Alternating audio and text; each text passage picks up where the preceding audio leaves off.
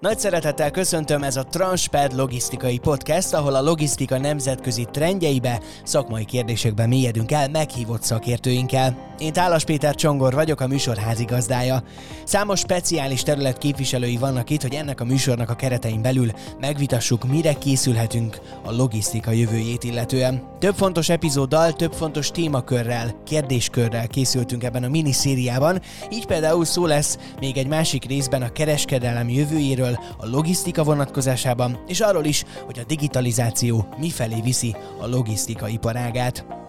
Meghívott beszélgető társaink között ott van professzor dr. Ürge Vasasz Diana, CEU professzora, professzor dr. Cakó Erzsébet, a Corvinus Egyetem habilitált oktatója, dr. Strapkovics Balázs, az Innolog Solutions Kft. szakmai vezetője, a BME oktatója, Fülöp Szabolcs, a Transped ügyvezetője, Bátki Sándor, a Transped operatív ügyvezető helyettese, Pintér Robert, elkereskedelmi szakértő, a React Digital üzletfejlesztési igazgatója és a Corvinus Egyetem adjunktusa, illetve Kozák Ákos, szociológus jövőkutató, az Impetus Research partnere.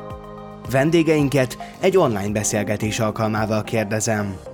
Társadalmi és gazdasági szempontból talán a fenntarthatóság a legfontosabb téma a ma embere számára, és ez alól a logisztikát illetően sincs kivétel.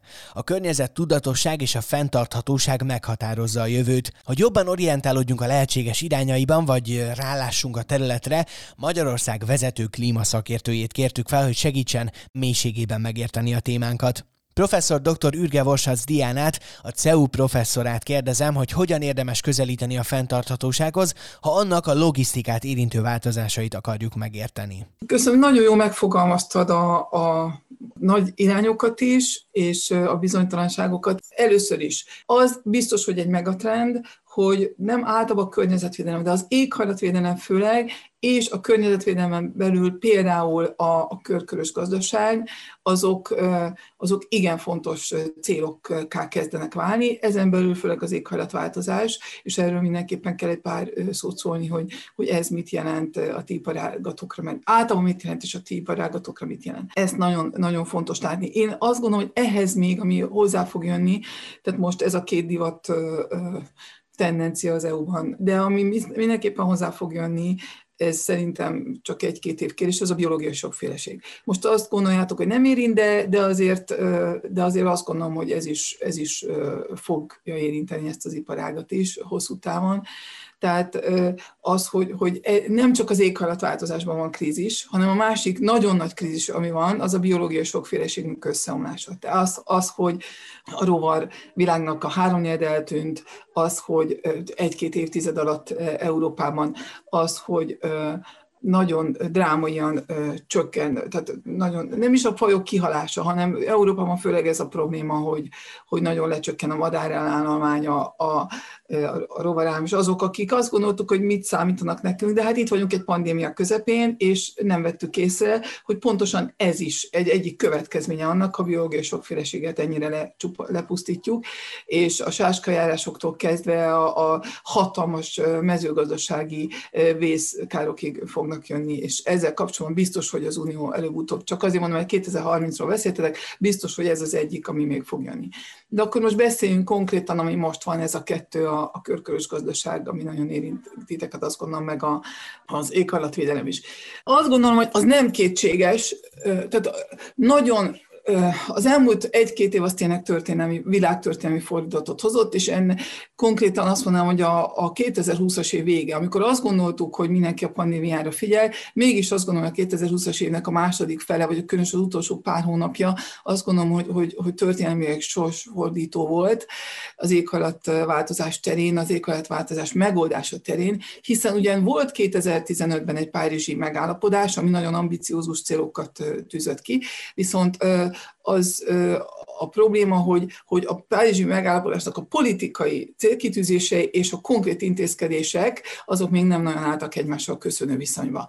Egészen addig, amíg megjelent, 2018-ban megjelent a kormányközi éghajlatváltozási testületnek, aminek az egyik alelnöke vagyok, a másfél fokról szóló jelentése, másfél fokos éghajlatváltozásról, és ennek ez nem is nem is gondoltuk volna, de tényleg egy dominó hatást indított be. Először ugye a diákmozgalmak, a klíma vészhelyzet bejelentések ma már olyan szintre mentek, hogy a kormányok is rájöttek, hogy a világon szinte mindenfelé, hogy az emberek nem. Tehát az a generáció, aki itt említettétek, hogy 20 éve tanultatok, nem a mi generációnk, de az a generáció, amelyik most fog kijönni az iskolákból, és most fog belépni a, a szavazóképes, tehát a szavazók közé valamit a gazdasági, gazdasági meghatározó lesz.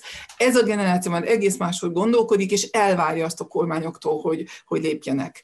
És ennek eredményét látjuk, én azt gondolom a, a 2020-as fordulatban, hiszen 2020 végére elmondhatjuk, hogy a globális GDP-nek, tehát az össz nemzeti termék, az összvilág nemzeti terméknek a fele már olyan országokban termelődik, ahol el van kötelezve vagy 2050-re, vagy egy kicsit későbbre a klímasemlegesség irányába.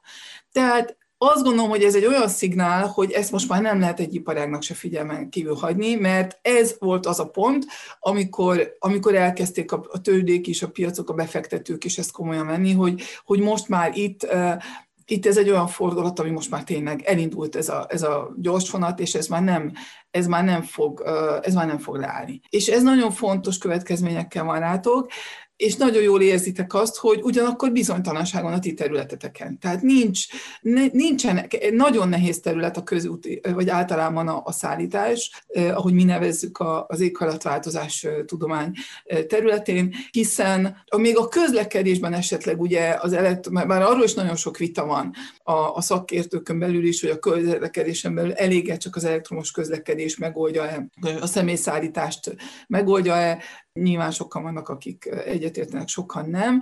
Viszont a, a, a szállítás az sokkal komplexebb, nincs egy egyértelmű műszaki megoldás, tehát senki nem mondja azt, hogy na, ezzel meg van oldva. Vannak, ahogy ti is felvázoltátok, EU szinten is fontolgatott műszaki megoldások, itt magatok is felvetettetek párat, de ezek mind nagyon nagy, vagy nagy, nagyon nagy infrastruktúrális változásokat igényelnének, vagy befektetéseket. Én nem hiszem, hogy de nagyon kevés, én nagyon kevésé valószínűleg látom, persze ez csak a szakmai expert judgment, de hát részt vettem a Joint Research Center, az EU Joint Research Center az Európa Uniónak a legmagasabb kutatási laboratórium, ami összepróbálja gyűjteni a, a legfőbb tudományos irányzatokat és az EU-s döntéshozók elé tárni, és annak részt vettem a legújabb közlekedési kapcsolatos jelentésével, és akkor ott foglalták össze, hogy a szállítással kapcsolatban is hogy állnak a, a, az újítások, és hogyan tovább. És ugyan fontolgatják ezeket, de olyan hatalmas a beruházási költségek, hogy nem, és az infrastruktúrás változtatási igények, hogy én nem látom azt, hogy, hogy mivel 2030-ra már nagyon radikálisan le kell csökkentenünk a kibocsátásokat, ez nem fog tudni ilyen gyorsan megvalósulni. Tehát én azt gondolom, hogy ezek az ilyen nagyon szuper technológiák, amik még nagyon a fejlesztési szinten vannak, azért nem fognak tudni igazán részt venni a megoldásokban, mert egyszerűen nem tudjuk őket elég gyorsan és elég széles mértékben bedobni piacra. Akkor mi lesz a megoldás? Hát részben ugye nálatok ugye nagyon fontos kérdés az üzemanyag, nyilván valamennyire az elektromos meghajtás, az, az, az reméljük, hogy hogy azért egyre inkább szerepet tud vállalni, de én biztos vagyok benne, hogy ez nem lesz az egyetlen megoldás. Hogy, hogy bocsánat, hogy mondtátok magyar a platooningot? Nem, ez, nem a platooning a, a, az egyik dokumentumotokban olvastam, hogy talán ez a hajtáslánc. Ja, hajtáslánc. Igen. Tehát hajtáslánc igen, ezek, ezek nyilván jobban, Viszont én azt gondolom, hogy az fontos látni, hogy ezek összességében biztos, hogy nem lesznek elegendők egy, dekar, egy teljes dekarbonizációhoz. És az biztos, hogy, hogy 2050 én, én azt, azt gondolom, hogy a 2050 előrébb fog jönni, tehát Európa is, már most is nagyon sok a nyomás, nem 2050-re fog akarni dekarbonizálni 2040-re, hiszen etikailag az a helyes, hiszen a világnak kell 2050-re dekarbonizálni, ez azt jelenti, hogy a fejlődő világnak mondjuk 2060, de a fejlett világnak 2040-re kellene, tehát ezek lehet, hogy előbb, előrébb fognak jönni, ezek a célok már elég nagy nyomás van ilyen szempontból, és nem fogjuk tudni ezeket a célokat megvalósítani csak technika, technológiai alapon. Tehát azt gondolom, hogy amin erősen gondolkodni kell, különösen a ti szakmátokban, én azt gondolom, az a különböző optimalizáció. Tehát a ti kívülről, ahogy látom, nem, nem vagyok szorosan ebben szakember, de bizonyos területeken iszonyatos mértékű tehát ha fölülről nézzük itt a helikopterview szempontjából, akkor, akkor rengeteg energiát és rengeteg erőforrást meg lehetne takarítani, hogyha, hogyha az egész rendszer szinten jobban lenne optimalizálva. Tehát nem tudom, hogy ez még mennyire igaz, de ugye a mi köreinkben sokkal terjengenek azok a mendemondák, hogy, hogy mondjuk megtermelik a salátát Nyíregyházán, az följön a Pesti Logisztikai Központba, aztán visszaviszik újra Nyíregyházára eladni. Tehát ezek a fajta, vagy, vagy az, hogy, hogy egyszerre megy, mondjuk az egyik irányba megy a egyik nagy cégnek a, a, a kamionja üresen az egyik irányba, közben mellette megy tele a másik, és akkor visszajelentette. Tehát, hogy muszáj lenne valahogy rendszer szinten optimalizálni, mert különben én azt gondolom, hogy technológiák nem, fogunk, nem fogjuk tudni megoldani. Ugyanez szerintem például nagyon érdekes a városi logisztikában, és ott szerintem ez a pandémia különösen érdekes, nagyon kíváncsi vagyok arra, hogy ti mit gondoltak erről, mert szerintem a pandémia különösen felvet új kérdéseket, hiszen ugye nagyon gyorsan kezdtünk átállni, vagy nagyon sokan ideiglenesen átálltak itt az online, az elektromos, vagy a, a, tehát az e-commerce-re, az online vásárlásra, és ez az, hogyha ha mondjuk öt vagy, vagy tíz cégnek, futkosnak a, a saját kis teherautói kiszállítgatni, az, az rettenet rettenetesen nem hatékony, és, és nem tudom, hogy, hogy nem, tehát azt gondolom, hogy éghajlatvédelmi szempontból és nem csak éghajlatvédelmi szempontból, de azt gondolom, hogy város, városok élhetőségi szempontjából is rettenetesen fontos lenne, és lehet, szerintem fog is jönni valami olyan szabályozás, ami ezeket a, a hatalmas op, optim, nem optimalitásokat, tehát annak az ellentéte, azt, azt, azt kiküszöböli. Tehát én, az, ezek, én azt gondolom, az éghajlatváltozásban ezek itt talán a, a, a fő irányok, hogy kérdeztétek, hogy min keresztül lesz a, a szabályozás. Én azt gondolom, hogy mindegyiken keresztül. Nem, nem lesz, nem csak egy lesz, hiszen az, ezt a 2030-as célt is, de különösen a 2050-est csak úgy tudjuk megoldani, minden megoldást bevetünk. Tehát itt nem egy oldalról fog jönni, hanem minden oldalról. Itt a, a fogyasztók ugyanúgy lesznek szabályozva, vagy ösztönözve, mint, hogy is mondta, igen, a lakossági fogyaszt, az iparkereskedelmi közlekedés, mindegyik egyszerre lesz, és mindegyik jön, de, de sehol nem lesz elég csak a, a műszaki megoldás, hanem lehet, hogy amiatt, hogy akár kóta kereskedelem, vagy kóta, vagy, vagy, vagy karbonadó, vagy egyéb ösztönzőkkel magukat a, a gazdasági szereplőket is rá fogják venni, ők maguk ha találják meg azokat a megoldásokat, amikkel legkönnyebben le tudják csökkenteni a kibocsátásokat, és nagyon sok ezek közül nem csak műszaki megoldás lesz. Tehát én azt gondolom, hogy nektek, hogy azok a cégek, akik előre mennek ez ügyben, és elkezdenek ebben lépni, mondjuk például, teszem azt, most lehet, hogy ez hülyeség, csak kívülről így látom, mondjuk összefogni három nagy vállalat, aki kiszállít, és azt mondja, hogy nekünk mi egyszerre együtt szállítunk ki, és ezzel csökkentjük az ezzel kapcsolatos városi forgalmat is, meg városi légszennyezést és kibocsátásokat, az, az egyrészt könnyebben megfelel majd a szabályozóknak is, és a fogyasztók előtt is pluszpontokat fog, fog szerezni. Itten felvetettétek a csomagolás, energetika és így tovább. Itt természetesen nagyon fontos lesz, azt gondolom, a körkörös gazdaság, és az, az, az egyre tehát azt látjuk is, hogy, hogy nagyon fontos. Igen, hogy a politikai akarat egy kicsit volt ebben ilyen libikóka, mert különösen Magyarországon, de EU-ban is mindenképpen egyre fontosabb lesz, hiszen megyünk az irányba, hogy, hogy muszáj lesz a, a, a hulladék kibocsátásunkat radikálisan lecsökkenteni. Most ugye a, a legutolsó nagy sok akkor volt, amikor Kína nem vette át többet a, a műanyag hulladékunkat. Most még ide, ideiglenesen ez az ország átveszi, de ez nem fog sokáig működni, és nem tudunk vele mit kezdeni. Tehát feltétlenül és ráadásul a műanyag szerepe annyira olyan iszonyan nő, és most kezdjük megérteni a mikroműanyagok, meg a nanoműanyagok hatását mind a környezetre, mind az emberi szervezet és az egészségre, és sajnos ezek nem, nem szép dolgok, tehát nagyon csúnya hormonális és egyéb hatásai vannak. Tehát amikor ezeket egyre jobban megértjük, biztos, hogy ezeknek még szigorúbb szabályozása jönnek. Tehát, és az egyetlen megoldás, hogy, hogy, hogy kevesebbet fogyasztani.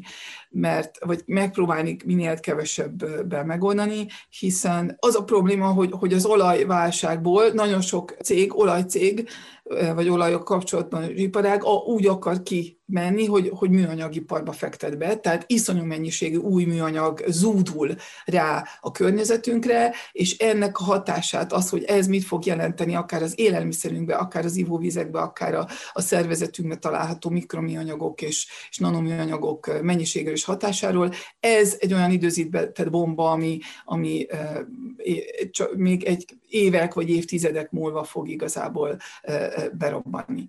Tehát mindenképpen én azt mondom, hogy mind a két területen, mind az éghajlat, tehát mind a kibocsátások, mind a, mind a, a, a hát nem csak a csomagolás, itt például arra gondolok, hogy, hogy például a gumi, nyilván nálatok az is nagyon fontos, és így tovább, tehát ezeknek a, hogy ezekkel, ezekkel mi történik, egyre inkább kell gondolkodni a, a körkörös gazdaságba is azt, hogy a megelőzésbe, tehát nem arról szól, hogy hogyan tudjuk majd újrafelhasználni, vagy újrafelhasznosításra, vagy küldeni, szelektíven hulladékot gyűjteni, hanem hogyan lehet már úgy tervezni eleve az egész történetet, hogy minél kedvesebb hulladék keletkezzen belőle.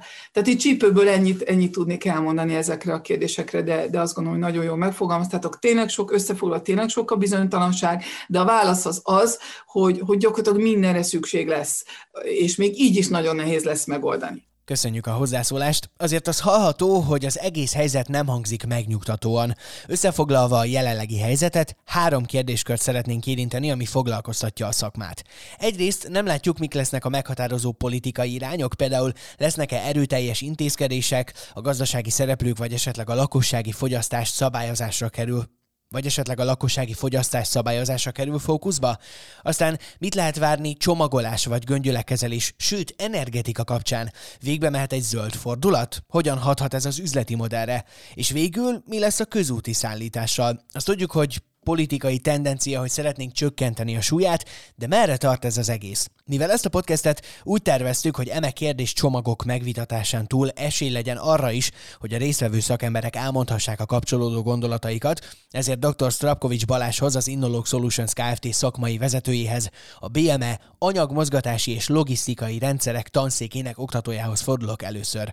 Ön mit gondol az eddig elhangzottakról? Köszönöm szépen. Én csak annyit két témához mindenképpen gondoltam, hogy hozzászólni, és én talán inkább az operatív oldalát képviselném mind a két témának. Az egyik itt a csomagolás és az újra felhasználható csomagolásoknak a kérdésköre. Itt nagyon gyorsan szögezzünk le, hogyha ezt a piacra bízunk, akkor itt nem lesznek újra felhasználható csomagolások. Tehát mi dolgoztunk annól a Coca-Cola-nál, amikor a két literes visszaváltható üvegeket, ha még emlékeztek rájuk, ugye a nagy műanyag palackos üdítőket kivezették, és hát akkor ők elmondták, hogy alapvetően nem éri meg újra felhasználható csomagoló anyagot kezelni. Ennek egész egyszerűen az az oka, amit Diana is említett, hogy igen, a műanyag csomagolóanyagok elterjedtek, a műanyag csomagolóanyagok olcsók, nagyon olcsók, ugye egy olajipari melléktermékről beszélünk gyakorlatilag, tehát hogy egy, egy mellékterméket használunk föl, éppen ezért az ára minimális, és nagyon drága ezeknek a begyűjtése és kezelése. És hát akkor itt azonnal felmerül az, hogyha ebben a témában mi előre akarunk lépni, akkor két oldalról kell szabályozni. Egyrészt rá kell bírni a piaci szereplőket, hogy újra visszavezessék ezeket az újrafelhasználható csomagolóanyagokat, csak ugye egy érdekes dolog, ugye pár évvel ezelőtt megszűnt például a pesgős üvegeknek a visszaváltása, nem tudom, hogy ki emlékszik rá, nem véletlenül, mert a pesgős cégeknek nem éri meg ezeket egy évig tárolni, ugye nekik egy hatalmas ö, ö, csúcs van szilveszterkor, a, amire tárolniuk és kezelniük kell ezeket a göngyöregeket, ami nekik nem éri meg egész egyszerűen. Tehát itt, itt szabályozás nélkül nem lesz előrelépés egész egyszerűen. Tehát, hogyha van egy nagyon egyszerű szabályozás, amúgy termékdíjnak hívják, amit meg lehet emelni, és akkor ezzel viszonylag hamar rá lehet bírni a szereplőket arra, hogy újrafelhasználható csomagolóanyagot kezdjenek el használni. Ugyanakkor viszont, hogyha itt politikai akaratról beszélünk, azt meg kell jegyeznünk, hogy Magyarország csomagoló gyártás és műanyag gyártás tekintetében vezető szerepű Európában, tehát ugye rengeteg, ugye a MOL mint műanyagipari gyártóvállalat az egy zászlóshajó, de maga a műanyag csomagoló anyagokat gyártó vállalatok is, ugye csak hogy itt a Sortvatkerti alföldi központokra gondoljuk, és vezető szerepűek Magyarországon, tehát nagyon látszik az, hogy van egy ezzel az irányal ellen ellentétes lobby, vagy van egy jelentős vállalati tömeg, aki ellenérdekelt ebben. Most mondjuk ki, tehát tényleg ezt, ezt, ezt ki kell mondani. Ugyanakkor nyilvánvalóan ez elkerülhetetlen. De hogy látszik, hogy mennyire nem éri ez meg, csak ugye itt a, a mostanában volt egy aktuális, ugye a Hell és a Coca-Cola közötti csörte, biztos mindenki számára ismert az eszmeváltás, vagy, vagy a csörte, ahol ugye a coca nem az volt a válasza, hogy ők újra felhasználható csomagolóanyagokat fognak bevezetni. Tehát ezt azért lássuk, hogy beszéltek arról, hogy az összegyűjtésben és, és minden egyébben nagyobb energiát fognak rá fordítani, de nem ez volt alapvetően a, a, az irány.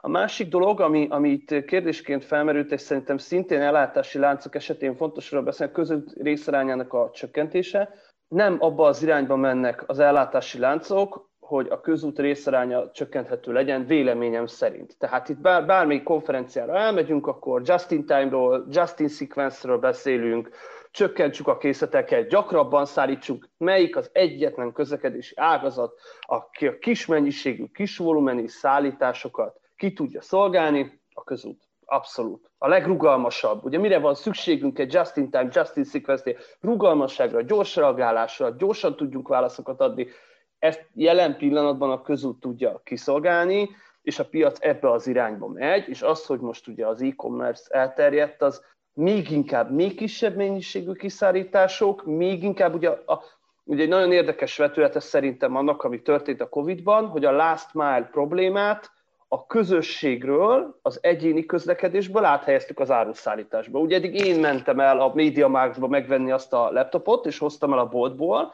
és az ellátási lánc véget ért a MediaMarktba, vagy nem tudom, bármelyik üzletláncot mondhatnám. Most ez az ellátási lánc egy plusz lépcsőbe bővült, ugye, amikor is a nagyboltokból még kihozzák hozzá ezeket a, az árukat, és ami viszont szintén egy nagyon jó felvetés volt, hogy igen, városi áruszállítás. Tehát, hogy a városra ez óriási terheket fog róni, vagy már, már ró is, ami most még annyira nem feltűnő, mert ugyanakkor ugye maguk az egyének kevésbé mozognak, de hosszú távon ez is egy érdekes kérdés lesz. És majd, amire még visszatérhetünk itt a csomagolóanyagoknál és az újrafelhasználható csomagolóanyagoknál, ami még egy érdekes vetülete lesz, hogy, hogy visszakanyarodjak ide, hogy viszont az automatizált rendszerek, azok az újra felhasználható standard csomagoló aranyag, anyagok irányába akarják lökni az ellátási láncokat. Tehát, hogy ez is majd egy másik érdekes kérdés lesz, de ez majd úgyis itt a negyedik szekcióban erről fogunk szerintem részletesebben beszélni. Ezek abszolút releváns gondolatok, kezdve az elkereskedelem kérdésével, és folytatva azzal, hogy hogyan alakulnak a kereskedelmi láncok, ellátási láncok. Erre egyébként egy későbbi podcast epizódot is tervezünk. Érdemes lesz majd azt is meghallgatni, keresse és figyelje majd további részeinket is. Most azonban Bátki Sándornak a Transped operatív ügyvezető helyettesének adom át a szót. Köszönöm szépen, üdvözlök én is mindenkit. A, én elsősorban igazából Diánához szeretnék fordulni, és, és egy-két gondolatot próbálok, vagy szeretnék megérteni itt a karbonsemlegességgel kapcsolatban, hogy mennyire, mennyire is van fókuszban egyébként a, a közúti szállítás, vagy a közúti közlekedés ebből a szempontból, hiszen azért nem a legnagyobb kibocsátók vagyunk, karbonkibocsátók, közúti szállítók, a közúti szállítás, talán nem ez a legnagyobb probléma, azért a az ipari termelés, a, akár az állattenyésztés és egyébként az élelmiszer előállítás is talán nagyobb, de, de Diana biztos sokkal pontosabban tud nekem válaszolni, hogy, hogy mennyire is van ez előtérben, és mennyire is van ez fókuszban, és egyébként azzal meg maximálisan egyetértek, hogy ez, ez a vizsgált időtávban 2030-ig ez nem, nem tud megoldódni, és nem tud karbonsemlegessé válni. Ez imént beszélt problémakör pontosan ezt alátámasztja, és egyébként paradox módon a több utas csomagolóanyagoknak a használata, meg, meg éppen a, a további szállítás irányába tolja el ezt az egész történetet, hiszen azokat vissza kell juttatni eredeti felhasználási helyükre. Ha pedig már a szállítás szóba került, Ürgevoshasz Diana professzor asszonytól érdemes megkérdeznem, hogy maga a szállítás, de főleg a közlekedés milyen mértékben veszi ki a részét az energiával kapcsolatos kibocsátásból? Most csípőből nem tudnám a számokat megmondani, de nagyon fontos a, a, a szállítás. Tehát a közlekedés mindenképpen durván mondjuk azt mondanám, hogy az energetikával kapcsolatos, az energiával kapcsolatos kibocsátásoknak durván a harmada a közlekedés, és annak azért Hát én úgy emlékszem, hogy azért mondjuk nagyjából vehetjük a felét, hogy, hogy a szállítás, és az a probléma, hogy most ez így van, de azért ahogy a, a személyszállításnak a szerepe áttevődik jobban elektromosra, úgy, úgy a szállításnak a kibocsátásban levő szerep, az, az arányos szerep az nőni fog, hiszen ezt, ezt nehezebb dekarbonizálni. De ugyanakkor azt fontos látni, hogy a dekarbonizációs törekvések az mindenképpen arról fog szólni, hogy, hogy az olaj szerepe nagyon le fog csökkenni, az olajra alapuló szállításnak a szerepe is le kell, hogy csökkenjen.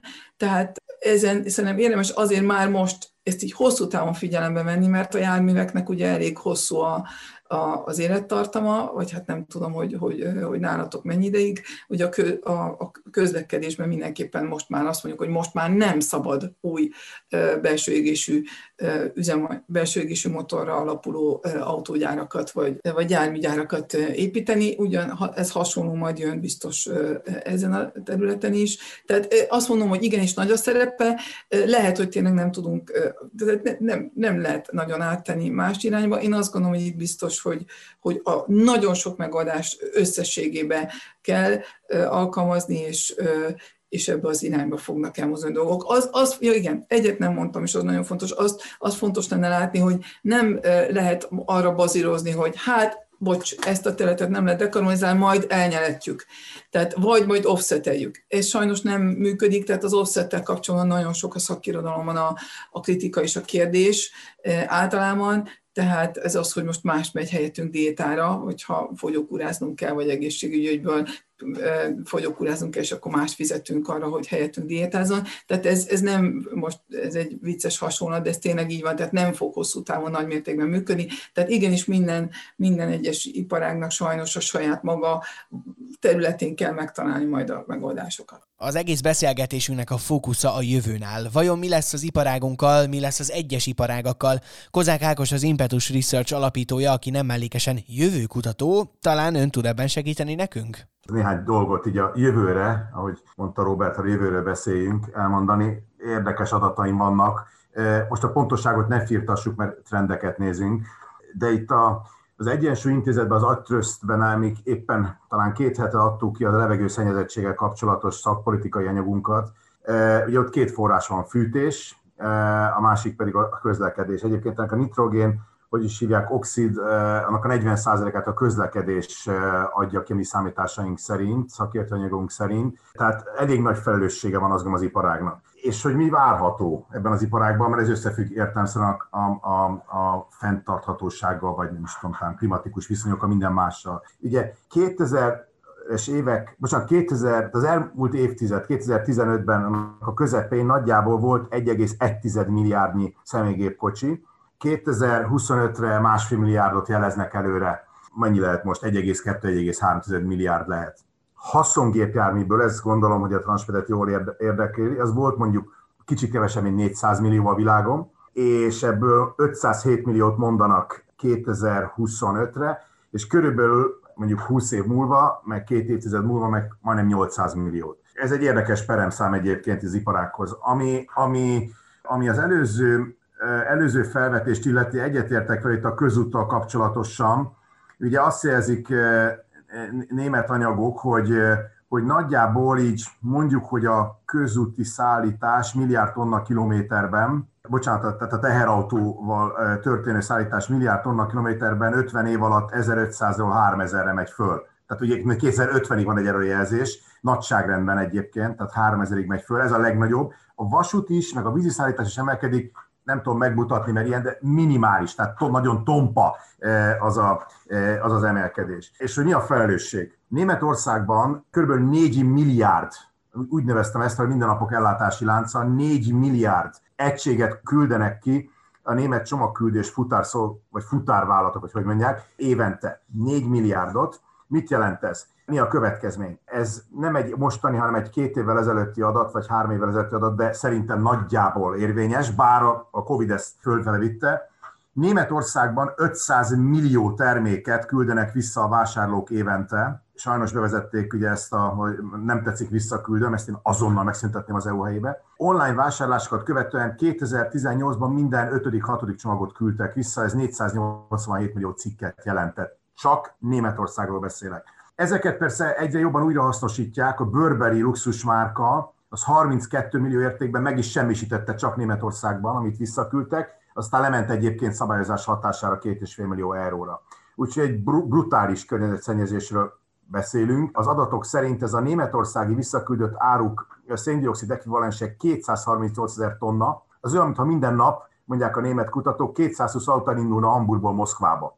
Tehát, hogy, és ez csak most személygépkocsi volt. Úgyhogy a, a közlekedés biztos vagyok benne, és ilyen szempontból a logisztikai szektornak a, e, szektornak a szabályozása az biztos, visszatérve az előző blogba, biztos, hogy egy nemzeti szabályozást e, fog e, igényelni, illetve egy folyamatos szabályozást fog igényelni. Mi is foglalkozunk a, a szakpolitikai az az elektromos autóval, bizonytalanok vagyunk. Szerintem az nagyon jó, de azért, de azért az általunk megkérdezett energetikai szakemberek azért azt mondják, és ezért nem vág bele sok autógyár, mert nem biztos, hogy ez a megoldás. Inkább a hidrogénre számítanak, igaz, hogy az még csak majd az évtized második felében lesz elérhető áru, Ugye az OMV, vagy OMFA, ugye most kezdte el éppen, most kezdi el, jelentette be két hete, hogy elkezdi a nagy beruházását, meglepetésszerűen jelentette be Ausztriában. Tehát lehet, hogy az elektromos autózás az, vagy, vagy, vagy meghajtás az csak egy átmeneti állapot lesz, és lehet, hogy hidrogén lesz az. Csak gondoltam, hogy hozzájárulok, mert olyan érdekes ez, hogy mi várható a logisztikában világszerte, és hogy milyen felelőssége van a iparágnak. Pintér Robert elkereskedelmi szakértőt, a Reacti Digital üzletfejlesztési igazgatóját és a Corvinus Egyetem adjunktusát kérdezem arról, hogy mit tenne hozzá az eddig elhangzottakhoz. Az egyik az szerintem a, az egy mikroszintű, vagy egy fogyasztói, vagy kereslet oldali nyomás. Tehát, ahogy a, a Diana is fogalmazott, hogy ez a Greta Thunberg által fémjelzett mozgalom, tehát hogy ahol a fiatalok olyan technológiákat, olyan termékeket, szolgáltatásokat szeretnének megvásárolni, ami, ami környezetvédelmi tudatossággal rendelkezik. Tehát emiatt azt gondolom, hogy itt van egy, egy proaktív elvárás is. Tehát lehet akár egy szállítási cégnél, hogy is mondjam, tehát hogy előny az, ha hamarabb vezeti be, vagy bevezetheti kényszernek a hatására is, amikor jön a szabályozás, és akkor lép. Ha stratégiai módon gondolkodtok, akkor szerintem érdemes mérlegelni annak és előnyeit, és aztán ezt lehet, hogy lehet, lehet forintosítani is, hogyha ez nem tudom én a partnerek felé való kommunikációban meg tud jelenni, hogy ti azt gondoljátok, hogy ez egy nagyon fontos trend, és emiatt tesztek azért még többet egyébként, mint ami a minimum elvárás lenne, tehát túl teljesítitek.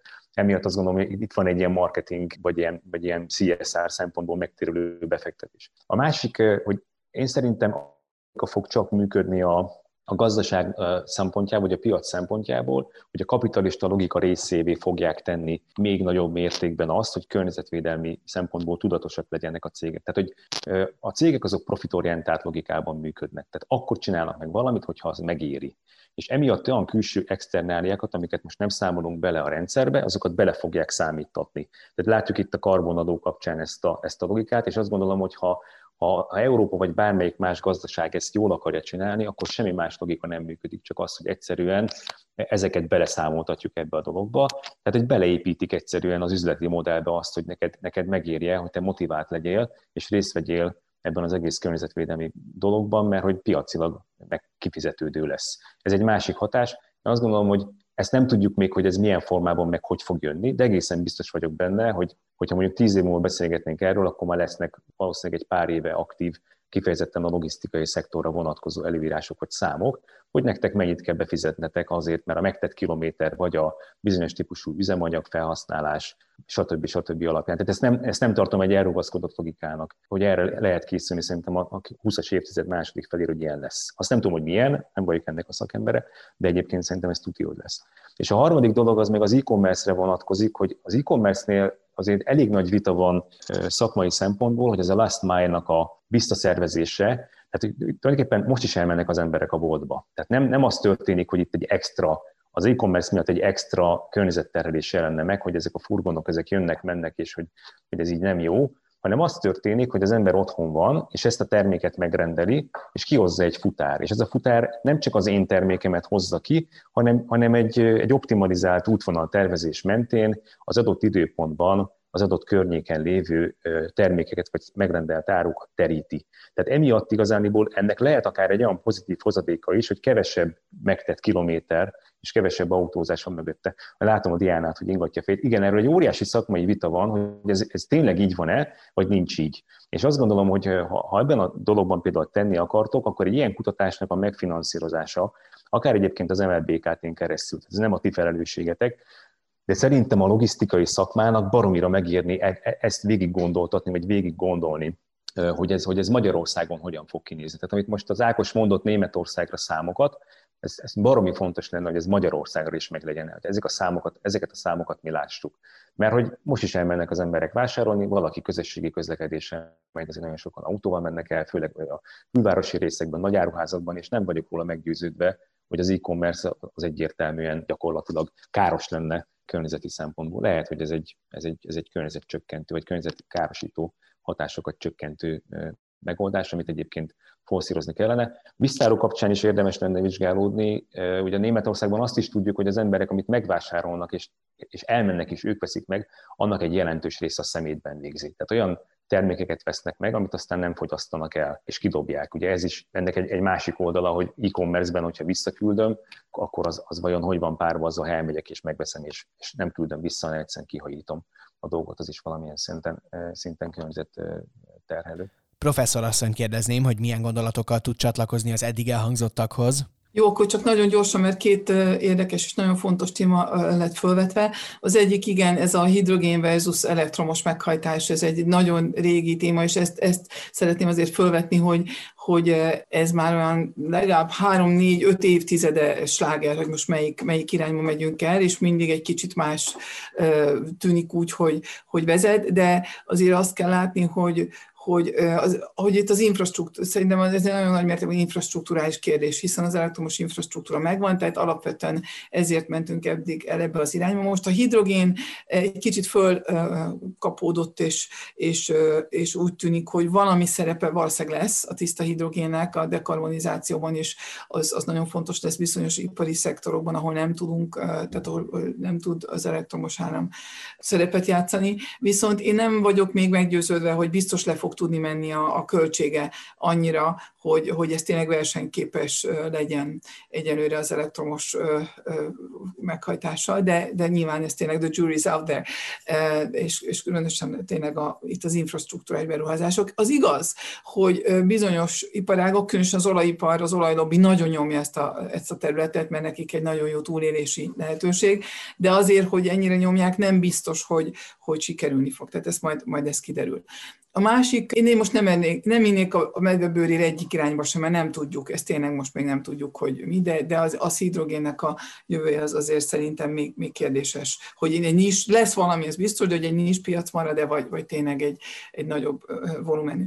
A másik, ami nagyon, nagyon szépen köszönöm, nagyon fontos tényleg az a, a városi logisztika, és én azt mondom, hogy, hogy ott is teljesen a jury's de szerintem teljesen azon múlik, hogy hogy van megszervezve. Tehát szerintem én is azt gondolom, hogy lehet egy összességében egy, egy, egy nagyon jó városi dekarbonizációs és általában környezetszennyezési megoldás, de ahhoz, ahhoz olyan, ahhoz városi szinten kell optimalizálni az egészet, és nem pedig céges szinten. És nem tudom, szerintem ez egy nagyon nehéz kérdés, hogy, hogy meg fogja vala lépni akár egy város szinten, akár nemzeti szinten a szabályozó azt a lépést, hogy, hogy rákényszeríti a cégeket, hogy valahol muszáj együttműködniük mondjuk a logisztika optimalizálásában, mert akkor, akkor működhet. És az fantasztikus lenne, hiszen itt, itt azt kell látni, hogy a, a pandémia nem csak ugye az e-commerce, de az e-commerce által egyrészt a, ugye a, a, a szállítás, de, de ettől ugye a kis kiskereskedelmi egységekre is kevesebb igény van, tehát azoknak a megszűnésével több hely szabadul föl egészen át, tehát egy egész más dominó hatást válthat ki, hogy az egész városainkat újra gondolhatjuk, és, és beindult egy ilyen folyamat azt, én azt javasolnám, hogy tényleg ez egy fantasztikus kutatási, eh, nagyon fontos kutatási feladat, és nagyon örülök, hogy ti is elmondtátok, én már régóta szeretném, hogy ez, erre legyen kutatás, vagy legyen, legyen több kutatás. Én azt javasolom, hogy ne tartsátok ezt csak magatok között, hanem például, ha eljönnek közületek az, aki, aki foglalkozik valamennyire kutatással, most lesz egy nagy, eh, az első nagy eh, interdisziplináris éghajlatváltozási tudományos konferencia, oda el fog jönni, reméljük, de szerintem elég biztos az NKT elnöke is, és ott fogjuk megfogalmazni a nagy kutatási igényeket, amik a dekarbonizációshoz szükségesek. Ha eljönnétek és megfogalmaznátok ezt, én azt gondolom, hogy lenne állami nagyobb kutatási forrás is erre, és valamilyen kutatóintézettel együttműködni. Nagyon fontos lenne tényleg ezt föltérképezni. Én is azt gondolom, hogy ebben hatalmas lehetőségek vannak, de, de meg kell jobban érteni, hogy mekkora, és hogy mit kell ezt pontosan csinálni. Érdekes lehet ezt a gyakorlati oldalról úgy is megvizsgálni, hogy a szállítási szektornak milyen felelőssége van, és az meddig terjedhet. Az esemény szervező Transped ügyvezetőit, Fülöp Szabolcsot kérdezném, hogy ön mit gondol.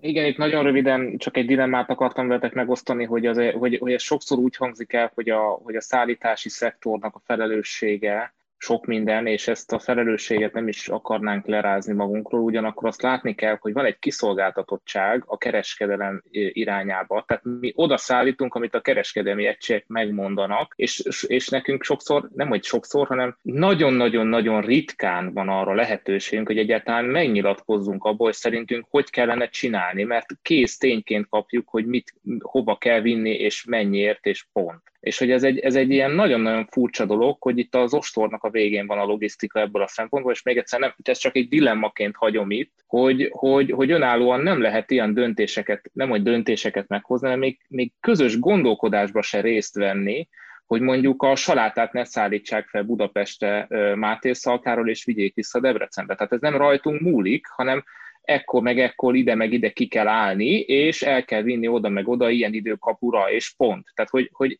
hogy ilyen szinten lecsorog az ellátási láncba a feladat megosztás, és ez iszonyatosan nehéz helyzetet eredményez, és szerintem itt is hagyom ezt. Azért jó egy ilyen podcast, mert mindenkinek támad egy gondolata az elhangzottakhoz. A szállítmányozás fenntarthatósági határainak átlépéséről szeretném kérdezni Bátki Sándort. Mit lát ezzel kapcsolatban? Én több dologra szeretnék egy, egyrészt röviden re- reagálni. Egyrészt, amit Robert is mondott, hogy, hogy majd megjelennek olyan szabályozók, amiben a karbonkibocsátásunk ugye büntetve van a szállítások során, vagy be kell fizetni ezután ezt-azt.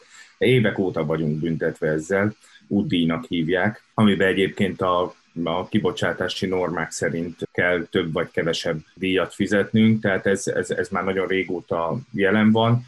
Nyilván ezeknek az emelésével lehet még inkább optimalizálásra rákényszeríteni minket, de ahogy Szabolcs mondta, egyébként kevéssé tudjuk mi ezt befolyásolni. És pont ugyanígy van ez a, a, az e-commerce szektorban is, hogy, hogy egyébként pont azok a fiatalok, akik, akik egyébként a környezettudatosságra sarkallanának minket, vagy sarkallanának mindenkit, és előtérbe helyezik, ők azok, akik generálják itt a leginkább a legtöbb last mile hiszen ők azok pont, akik a legtöbbet online rendelnek. Ugyanakkor azt is hozzátenném még, hogy, hogy azt gondolom, hogy, hogy pont ez a last mile, ami leginkább karbonsemlegessé és a leggyorsabban karbonsemlegessé tehető a city logisztika, hiszen, hiszen a, a kis áruszállító járművek tekintetében elérhető már az a technológia, amivel megoldható elektromosan, Viszont a nagy dilemmám nekem ezzel kapcsolatban az, hogy vajon az elektromos hálózat, ami, ami ugye rendelkezésre áll, elbírná-e azt, hogyha a teljes szállítási szakma átállna elektromos közlekedésre, képes lenne ezt kiszolgálni az elektromos hálózat, továbbá képesek vagyunk-e az elektromos áramot megújuló erőforrásokból előállítani karbonsemlegesen, és akkor ezt így itt hagynám. Professzor dr. Cakó Erzsébet, a Budapesti Corvinus Egyetem habilitált oktatója, a Vállalat Gazdaságtan Intézet korábbi vezetője, hozzáfordulok most. A Sándor által elmondottakhoz mennyire tud csatlakozni?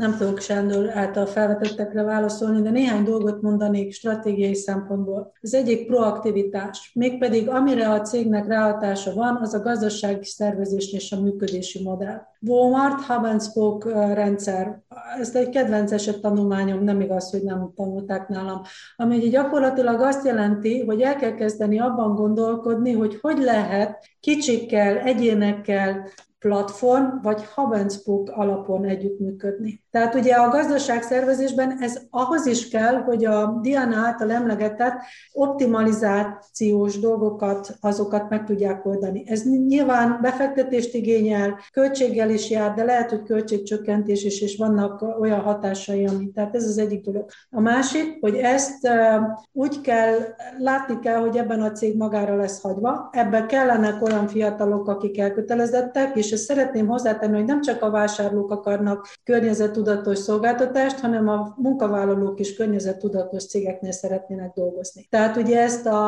a, a Robert említette, tehát ugye ezt, a, ezt, ezt látni kell. Tehát kommunikálni, kommunikálni kell. És van egy harmadik dolog, erre kaptatok is invitát, késznek kell lenni elmondani, megosztani azt, hogy mit csináltatok, mert úgy tűnik, hogy nincsenek meg azok a receptek, amiket e, ki lehet váltani. Tehát ebben a cég e, közreműködni tud. A környezettudatossággal, fenntarthatósággal foglalkozó podcast epizódunk utolsó megszólalójaként Kozák Ákost kérem meg, hogy zárja le a mai beszélgetésünket. Hát ez inkább csak lazításképpen egy zárójeles megjegyzés. Egy 2000, 2000-es évre szóló előrejelzés szerint a, a város, a City logisztika. Egyébként a, a Deutsche Postnak volt egy előrejelzése 2015 környékén, 2050-ig, és ugye ott is foglalkozott ez az anyag a, a City logisztika, tehát ebben a, a, a városi logisztikával. Tehát egy 2000-re vonatkozó előrejelzés azt mondja, hogy meg kell majd vizsgálni, és valószínűleg a, közle, a szállítás, az áruszállítás egy jelentős része, az a föld alatt fog menni. Journal of Ladies Home. Meg lehet nézni a kongresszusi könyvtárba Washingtonban. Ez 1900-ban, ezt meg lehet nézni, 1900-ban digitalizálva van, eh, volt benne, akkor már száz évvel ezelőtt ezt jelezték elő. Egy svéd városban valamikor a 2010-es években ezt kipróbálták, tehát ha nekem nagyon sok pénzem lenne, akkor belefektetnék ebbe a történetbe. Magyarország az egy rurális ország, eh, település szerkezetet és tértípust illetően, eh, de azért az érdemes lenne megnézni nagyvárosokban, hogy mikor, lehet, hogy nem öt év múlva, sőt biztos nem, de hogy 2030-as évekre ennek lesz egy, ipara, egy piaca, különösen, hogyha a a klimatikus viszonyok miatt lesz nemzeti szabályozás. Ha azt mondjuk, hogy egyébként tök üres alul, tehát e, én megveszem a médiamárba valamit megrendelek, és alul kijön a bérházaknál, és följön. Ez egy létező koncepciós Svédországban megcsinálták. Azért mondtam a zárólás és humoros megjegyzés csak a lazításképpen, de azért ebben hiszek egyébként. Köszönjük, hogy meghallgatta ebben a rendkívül fontos témában folytatott műsorunkat. Ha érdekli a műsorunk további témáinak összegzése, akkor hallgassa meg további részeinket arról, hogy a digitalizáció hogyan hat a logisztika holnapjára, és arról, hogy mi lesz a meghívott szakértők véleménye a kereskedelem jövőjét, illetően a logisztika felől nézve. Én a műsort elhozó Transped nevében megköszönöm a figyelmét. Viszont hallásra!